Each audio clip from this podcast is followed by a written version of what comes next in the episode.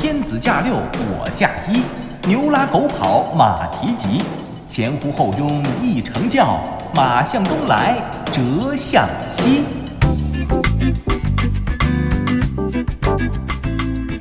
历史也是知识，观点也有笑点。欢迎收听小型对谈脱口秀，藏也藏不住。各位好，我是李晓东，坐在我身边轮椅上这位啊，名字我介绍一下。呦呦呦，疼疼！哎呀，你你你你等我往前挪挪挪挪挪挪啊，慢点慢点慢点啊！啊！各位好，各位好，我是刘迪川。怎么了这是？伤这么严重啊？哎，说这这不是出车祸了？昨儿还好好的，就昨天撞的下班啊！哎呦，我就说不宜出行吧啊！怎么着，人没事吧？没事儿，我这不是上班来了吗？重重伤不上火线谁的责任啊？人人家撞你还是你撞人家呀？啊，都不是我自己怼墙上了。那你不是活该吗你啊？哎呦，关键我心疼我这车哟，新买的还没上保险呢。哎呦，你还买新车了？哎，前天买的，昨儿就撞了，我这倒霉死了我等会儿。你说说你啊，原来你那八手的自行车你骑得好好的，你换什么车呀？再说你这经济实力，你能养得起车吗？啊，自行车你都快养不起了，你还自行车养不起，你这话听着人都新鲜。可不嘛？你说你花二十块钱买一八手自行车，换个轮胎那钱都比车还贵。打住吧！你别老拿你自己经济实力来衡量别人，衡量其他有钱人。啊，我跟你说，我买车这事儿，我正经我酝酿好几年了，哦四五年前我就想买。那你当时怎么不买呀？嗨，我这不是一直是关注新能源车吗？哦，环保型的电动车。那得我最环保了，我这人。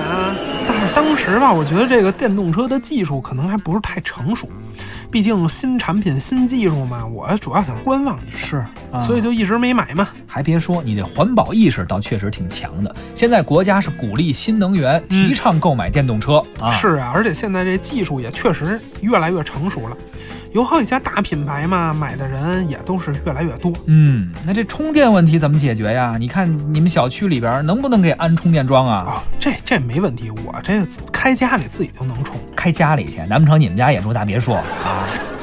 说的跟你也住似的。哎，这这我充电那都不是问题，家里这电源线拉一根就行，拉一根就充。注意安全嘛，一个是用电安全，再一个你以后开车呀小心点儿，你怎么还能撞墙上？我都纳闷儿。哎，哎，这不就是没掌握好平衡吗？哎，这车主要说是靠人体的这重心掌握，什么要不然说容易摔呢。您等会儿，您您等会儿吧。电动车，您买一电动平衡车合着？哎呀，撞坏了！哎呀哎呀哎呀，心疼心疼！哎呀，一千多块钱呢！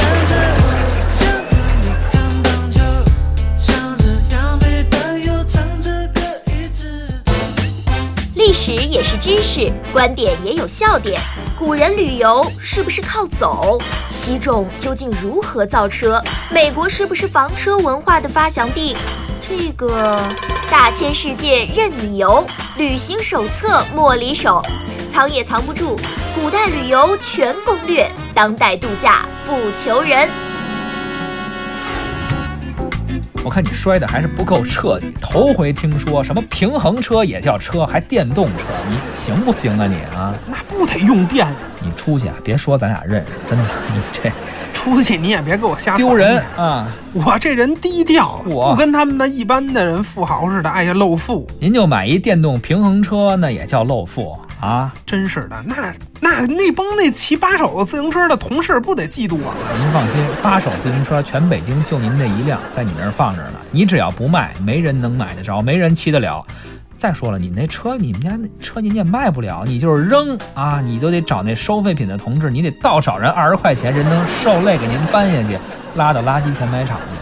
废品回收站都接收不了，我告诉你，哎，你怎么这么瞧不起我一系列的交通工具一？系列是。我就买一电动平衡车，抽你这么多话还？系列交通工具，您那就纯是一系列废品加一玩具，你还好意思说呢？啊，你还别瞧不起，不说别的，就说这电动平衡车吧。哎，你就不一定能骑，两个轱辘一左一右，哎，你站上去就跟跷跷板似的，它怎么就平衡了？你站上去就得摔。你要这么说啊，我我也不反驳你，但聊科学归聊科学，这跟炫富没什么关系，真的。本本啊身就挺贵的，一千多呢。那这科学不是谁都能聊的。电动平衡车啊，这里边确实有很多科学原理，这我不明白，确实挺神奇的啊。我们也确实感叹科技的力量。哎，是这样啊。我每次看电动平衡车的时候，我就想，你说人类的汽车工业啊，人类对车的设计，真挺有意思的，转来转去又转回来了。啊，转回来怎么讲？你看电动平衡车，两个轱辘，一左一右，中间是踏板儿，是吧？啊，人站中间，是站这车上啊。中间还立一扶手，啊没错，你说这结构，当然了，具体内部结构什么样啊，怎么平衡啊，这原理我也不懂啊。可光是从车的外形上看，这不又转回来了吗？嗯，以前咱们中国古代的车啊，古代那马车最古老的那种，一匹马啊在前头拉车，后头马车上一个人是吧？那也是站在车上的，是，也是那车两个轱辘，一左一右，中间一个扶手。哎，后来中间有时候能插一把斧子，有时候插一把大伞，确实是这造型。是，不光是中国呀，古罗马那战车，那不是能看见的，也都是这结构吗？对，人类的车诞生的时候就是两个轱辘，一左一右，后来才变成了一前一后的两轮车嘛，是不是？一前一后的像自行车、摩托车，对啊。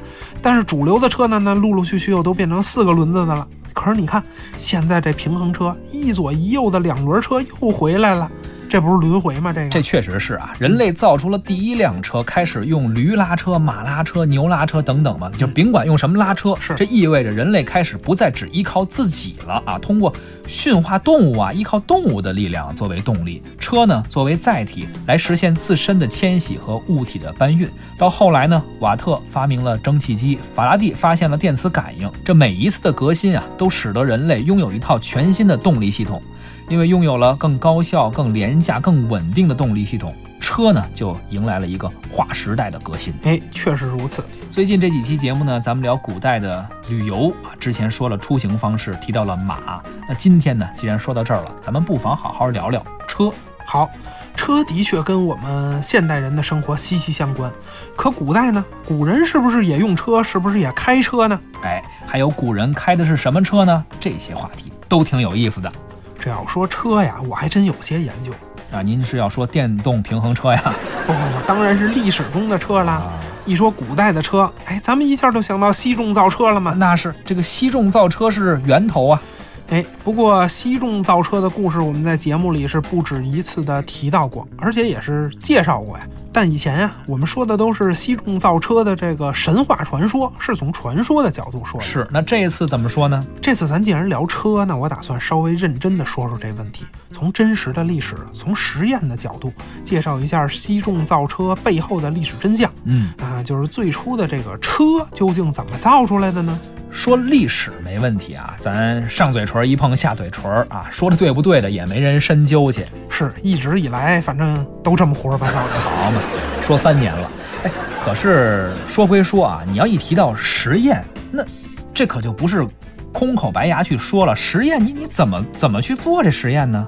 简单呀，那咱们就演播间里就行啊。啊，演播间里边做实验啊，你带材料了吗？带了木木头、斧子呀啊，你这这这这好嘛？您咱这调音台你可不能动啊，挺贵的，我告诉你，你小心点儿。嗯，我连一千多的平衡车我都敢撞，哎，这这就这点设备，哎，这堆东西搓堆儿值多少钱呀？那也不贵，一千多啊，那多，我当多贵呢，万。我还离这调音台远点儿吧。得嘞哎，我帮你摇着点轮椅，你往边上坐坐啊。来说实验的事儿吧。我这个实验闹剧啊，倒是也比较简单、嗯啊，对谈脱口秀嘛啊，咱们只要是准备好水就行了。水干嘛用啊？口头实验嘛，等会儿润润嗓子呀。说这么热闹，合着不动手啊？哎，这不是行动不便吗？他他你也别光看，，你也别光看配合。我这不是帮你摇着轮椅呢吗？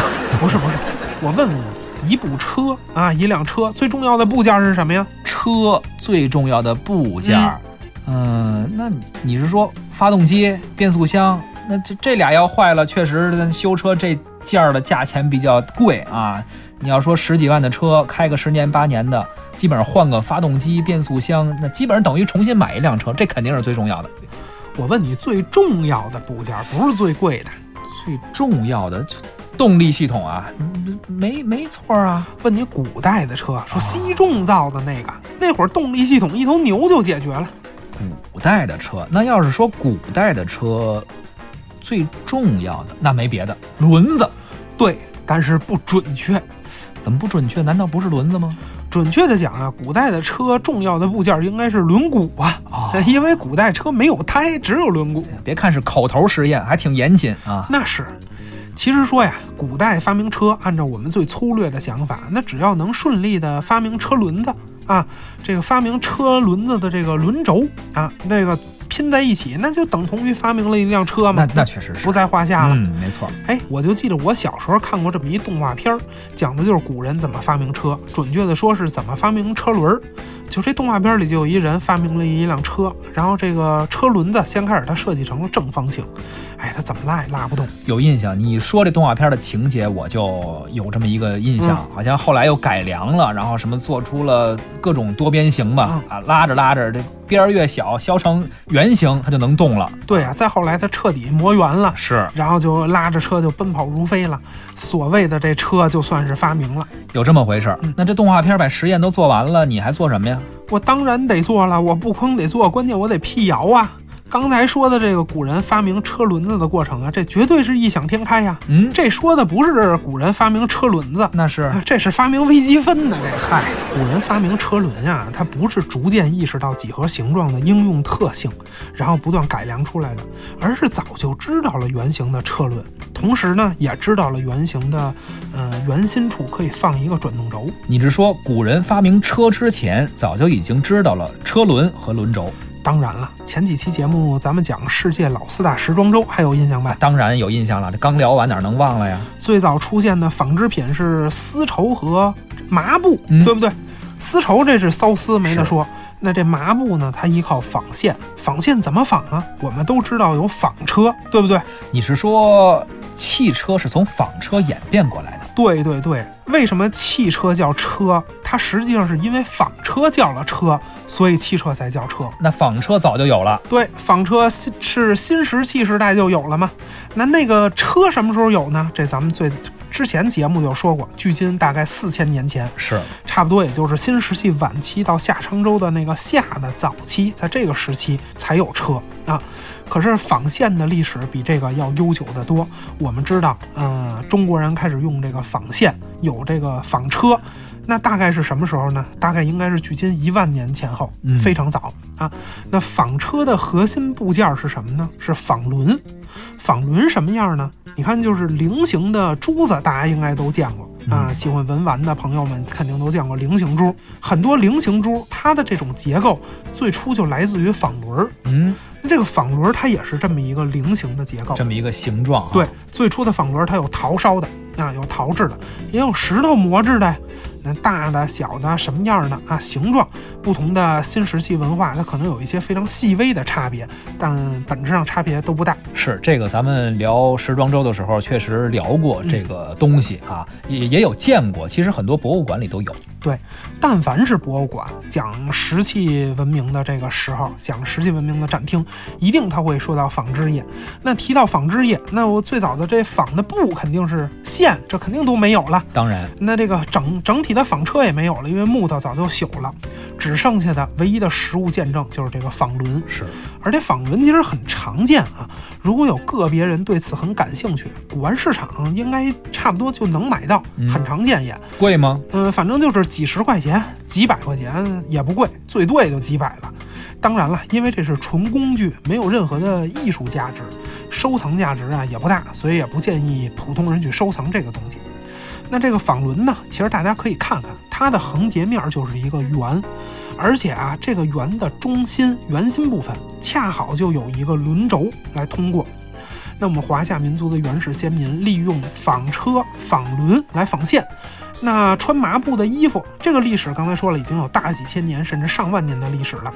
那在这一段时间过程当中，忽然有一天啊，有人就琢磨着说，把生活当中习以为常的纺轮改变一下，轮还是那个轮，轴还是那个轴，原理一点都没变啊，只是这个材料从陶土和石头变成了木头，体积呢也从原来的几厘米变成了几十厘米，这样纺轮就变成了车轮。西重造车，车的基本部件轮毂也就出现了。哎，这思路比较清晰了，原来是这么一个演进的过程。是啊，其实啊，在科学主义诞生之前啊，全世界都一样。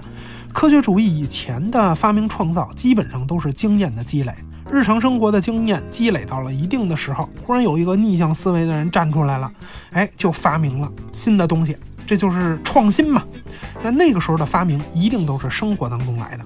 哎，生活的经验加思维的突破，还有可能是因为一些偶然的因素，因为意外导致了一些新的发现、新的发明啊。这个跟我们今天的发明创造，跟今天的创意产业发展啊，就是完全不一样。我们现在经常听说什么什么科学理论啊，一说就是理论上是成立的，但是现有的科学技术呢无法达到。嗯，那现在呢没法达到。呃，过些年按照这个科学理论去发展，新的技术出现了，理论呢也许就成真了。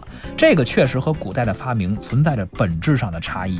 以前呢是先有经验，然后总结经验啊，经验再催生新的经验，反反复复是一个经验的叠加。是，现在呢是新科学催生新技术，新技术改变新生活，新生活孕育新文化，新文化呢又可以培育新科学。没错，哎，这样就走进了一个更良性的，主要是更加高效的循环。所以你看，从西仲造车到瓦特发明蒸汽机，这起码是三千多年，快四千年的时间。是可是蒸汽机到汽车啊，汽车到现在这个新能源电动车啊，这个基本都是几十年的时间嘛。是，有时候这么想想啊，还真是挺高兴的啊，咱能生活在如此的现代化的一个人类文明中啊。毕竟你看啊，过去一百年以来的发明，赶上了此前整个人类历史发明的总和。哎，多希望我们的工资也能这样啊！你梦呢你啊？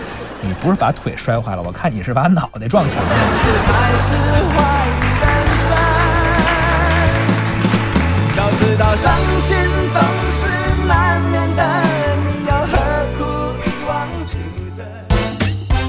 历史也是知识，观点也有笑点。古人旅游是不是靠走？西重究竟如何造车？美国是不是房车文化的发祥地？这个大千世界任你游，旅行手册莫离手，藏也藏不住。古代旅游全攻略，当代度假不求人。说回到古人的出行方式，西众造车，有了车以后，古人的出行旅游就方便多了。其实呢，古人除了坐船之外啊，外出远游一般来说骑马的比例远远没有坐车高。或者说，你可以骑马，但是同时呢，也得坐车。怎么讲呢？很简单呀，古人出门的时候，如果是出远门的话，很少说有自己一个人去的情况。那是啊都带着女朋友吗？都跟你似的呢啊。带着别人的女朋友吗？好嘛，更乱了啊！包括你说就是号称万里独行的徐霞客，那去云南也是带着仆人一块儿去的，不是说他一个人走。是这为什么呢？因为咱们之前就说过，古代的商品经济不是很发达，不像现在咱们出门带着银行卡、带着钱就够了，对吧？是，现在国内只要有个手机，微信、支付宝，买什么都方便。哎，或者说您带着一个有钱的朋友啊，这这这都是可以的。但是古代可不行，古人出门得带很多东西，一个人肯定是拿不了的。而且如果您出远门，光骑马带东西不方便呀，还是得驾车。毕竟古代的车都是旅行版的，后备箱起码都得八十升以上，放东西啊它非常方便。哎呀，那这太实用了。买车还得买后备箱大，是啊放东西方便。不过这后备箱里一般装点啥呢？哎，古人出门一般带什么东西啊？呃，那可就多了啊！咱不说外出做生意的那些买卖人，嗯不说搞物流货运的啊，咱就说一般人出门，首先您必须得携带一些行李吧。那是现在咱们出差呀、什么的，那都是住宾馆酒店，空调、电视啊这些日常所需要的电器，宾馆酒店都给咱准备好了，咱们就不用随身携带了。废话，没准备你也带不了。这些是不能带啊，但是日常的生活用品啊、洗漱用品呀、啊，现在宾馆酒店提供了，但古代客栈能给你准备一次性牙膏、牙刷吗？这倒是，没有啊，不光是这些，毛巾、浴巾呢也没有啊，甚至说被褥这些基本的东西可能都没有啊。古代的客栈无非就是提供一些基本的，像床啊、家具啊，呃，最多吧，有有点大客栈什么的，说提供点餐饮服务，也就这样了。十斤高粱酒，五斤酱牛肉。哎得了，客官您这边请，嘿嘿嘿，我已经在里头了，您什么眼神儿啊？我帮你推轮椅啊，鼻子还挺灵，闻着味儿就进来了。我这不替你也占一座吗？哎，除了这些，除了这些随身携带的衣物啊、床上用品、生活用品，古人出门啊还得带上锅碗瓢盆等等这些基本的厨具和餐具。哎，这这不是说客栈能提供餐饮服务吗？怎么还得客人亲自下厨是吗？当然不是了，客栈提供餐饮服务，但是您能保证出门在外每天都住上客栈吗？古代城市化水平比较低，只有城里有客栈。那城与城之间的路离着还很远呢，您怎么敢保证每天都住在城里呢？这倒是。万一是没有城市的地方，碰好了有个寺庙、道观、土地庙、龙王庙的，再不济咱路过个村子借宿一晚也是可以的，对吧？是。住民宿这个也别有一番滋味嘛，能感受感受当地的风土人情。还有你说这个住寺庙、住道观，我觉得这其实也不错。虽然条件可能这个稍微差一点，但省钱呀。省钱？你想什么呢？住寺庙、道观的那还不如住客栈呢。寺庙、道观，你以为你白住啊？那您不得捐点香火钱啊？这一个大殿那么老大，佛爷住一半，您住另外一半，你好意思白住吗？哦，那倒是，不过没关系，咱不怕花钱。大爷，我有的就是钱，不就香火钱吗？来来来，方丈啊，方丈，来，我给你捐二两银子。您就这我们这一小庙啊，算上我，总共俩和尚，您这二两银子太多了，够我们吃半年的了。哎，不多不多。你呀，给我开一个这个，呃，十两银子的发票就行了，开办公用品啊！你少来这套了，你这都跟谁学的呀？你我还能跟谁学啊？这咱们节目组谁有财权呀？不是啊啊，小东老师，咱们节目组谁最能花花钱啊？我有有吗？我谁谁管报销啊？哦，你是说贾楠老师是吧？陆凯老师有时候也管呀。哎，是是是，快别闹了，赶紧说正题。除了这些，古代出门在外还能带点啥？除了这些呢，您只要带上贾楠和陆凯就够了。哎呦，完没完了？赶紧的，我我还打算找他们俩报销去。是是是，你照顾一下坐轮椅的同志啊，疼着呢。我跟你说，行了啊，咱们长话短说，要带的东西还多了去了。嗯，古人出门时间长，难免遇上个头疼脑热的，所以呢，随身您是不是得带个什么医药包啊？比如熟艾、大黄、芒硝、甘草、干姜、蜀椒这些中药，按照千金药方医说这些医术里所说的，那都是居家旅行的必备良药。是，这药啊得带齐了。除了药啊。如果您是个识文断字的书生，笔墨纸砚肯定不能少啊。如果您进京赶考，那四书五经也得带上啊。临考之前还能复习一下。还有包括茶叶、茶具，这得带；酒壶也得带。另外，在外还得带上锄头、斧子和刀。路上不好走啊，你翻山越岭还得披荆斩棘。再加上万一遇上点坏人什么的，你拿出来还能防身。哎，老大，这是旅游去吗？带这些个东西，你这是你要劫道是吧？另外呀，古代别管你走到哪儿去，客栈也好，寺庙也罢，都没有专门的厕所。所以说，古人出门啊，你必须得携带夜壶。哦，夜壶，哎，这个我知道，古代的夜壶有一个专有名词啊，叫虎子。哎，老虎的虎，儿子的子，虎子。哎，你这么一说，我就想起来了。嗯，博物馆里确实咱见过这东西。哎，可是为什么古代这夜壶要叫虎子呢？哎，主要是因为啊，这个古代的夜壶它口比较大，哦，方便使用嘛，所以这口啊就像张着嘴的猛虎。好嘛，您说这古人胆子可够大的，夜里往老虎的嘴里尿尿。这虎子的背上有一个提梁圆腹，下面呢还有四个足啊，方便立着嘛。所以啊，因为它长得像老虎，就叫了虎子。虎子呢，从东汉的时候就有了，到了南北朝时候的南朝就非常普遍了，都是瓷的。是，沈括在《梦溪笔谈》里啊，就提到出门在外必须得随身携带夜壶。我有时候就想啊，就觉得挺新鲜的。你说沈括是吃了什么亏了，还特意 把这事儿在书里写一遍，提醒别人得带上。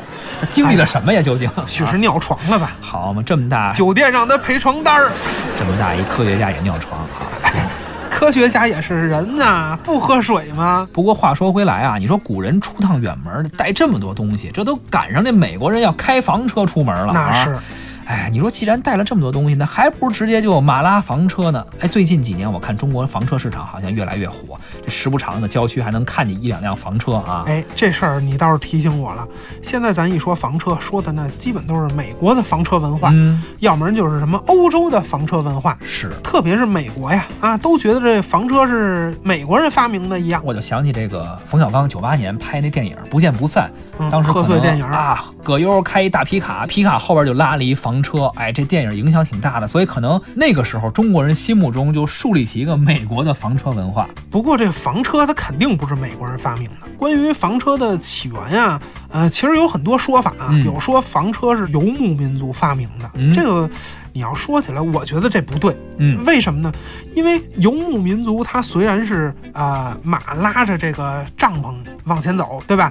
但是它是帐篷，它不是房子，嗨，而且它得停下再重新搭，这跟房车完全不是一码事啊。不是那概念。对呀、它不存在房车。那还有人说呀，这个房车起源于吉普赛人的大篷车啊，这是有房又有车了是，不过这个太晚了。啊。其实你肯定是没看到有这么一条新闻，就是今年二零一七年六月底嘛，河南新郑的郑韩故城啊，郑国三号车马坑里头挖出了一辆距今两千四百多年前的豪车。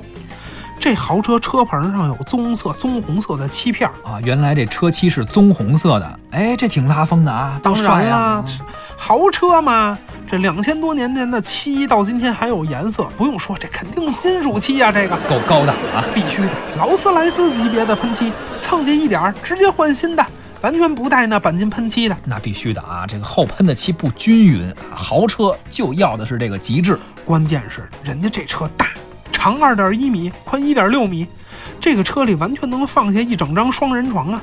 这是一辆标准的古代房车。哎呦，合着两千四百多年前，春秋的诸侯王就已经坐上房车了，这太超前了。这个那是我们说天子驾六，就是周天子出巡，坐马车那得是六匹马拉的。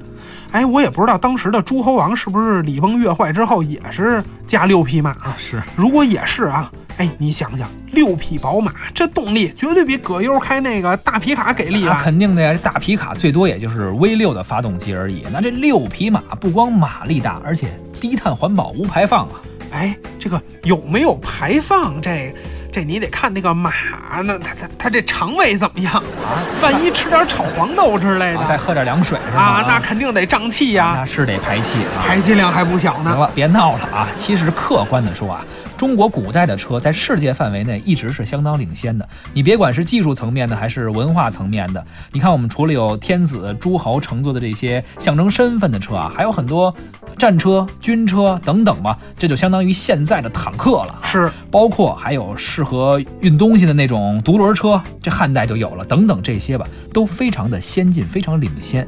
哎，那你说后来为什么咱们就被西方超过去了呢？为什么就西方现在反而在造车这个工业上、技术上可能还领先我们了呢？嗯、那这肯定会想到是工业革命，对不对？这个嗯汽车的动力系统出现问题了，落后了吗？是是，这个算是技术上的一个原因吧。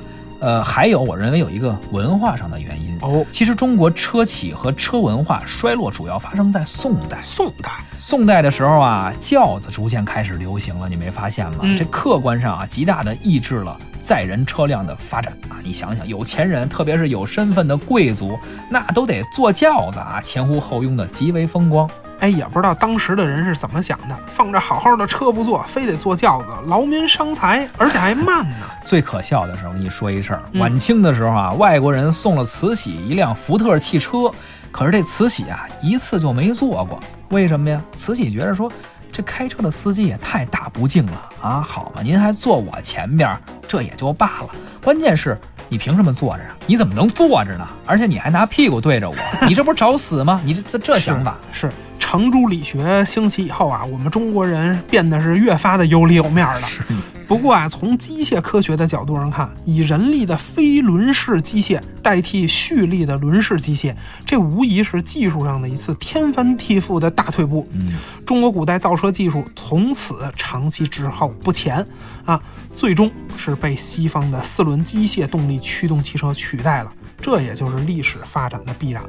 行了，今天呢，关于车，咱们就先聊到这儿吧。主要这滴川老师啊，还得早点回去养伤。对，这轮椅不好摇啊，不能累着是啊。是是，你那个电动平衡车也白买了吧？你这也玩不了了呀！现在，车还好，车还好，等我伤好了再玩吧你。说说你玩个玩具还能给自己摔着，也是醉了。服了轻敌了，轻敌了。行了，今天就聊到这儿吧啊！如果您对我们节目感兴趣的话，可以关注微信公众号“藏也藏不住”，或者下载中国广播 APP 收听我们更多的节目。小东和滴川代表节目的旁白演播，贾楠、张倩、陆凯，感谢您的收听，咱们下期再会。再会。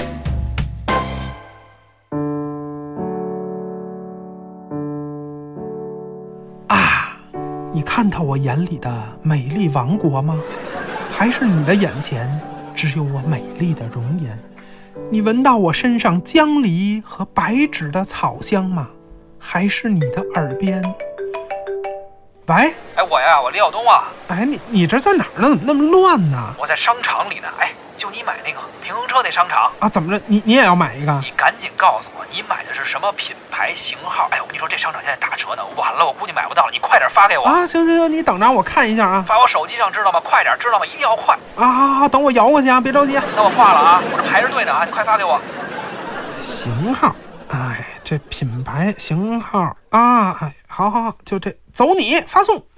哎，这李晓东，这还说我玩玩具瞧不上我，这土不土啊？落后了吧？啊，这究竟还是追着我的屁股后面来啊？我玩什么他玩什么？你看这都是中国文化嘛，老祖宗的智慧。哎，不成，我得提醒他一下啊，他这平衡还不如我呢，玩得了这个呢吗？我赶快劝劝他。小东老师啊，请慎重购买，别图便宜。走你，发送。哎，刚才诗背在哪儿了？诗。你瞧见躲在流水和光阴里的你吗？我想去追你的，可……喂，喂，哎，我李晓东，听见了吗？我知道，怎么又是你？怎么又打来了？品牌型号，刚才给你发了，没收着啊？不是平衡车的品牌型号，是这个。你没买平衡车呀？买了啊，我刚才还玩了一下。然后呢？然后我看你那轮椅。质量不错啊，你那轮椅的品牌也发给我吧，我现在可能得赶紧买一个去。哎呦，疼啊！哎呦，你别买了，我这轮椅到时候我我送给你吧。行吧，你你那轮椅啊，给我留着，康复期的时候用。但是他们现在说我可能得急需一个担架。有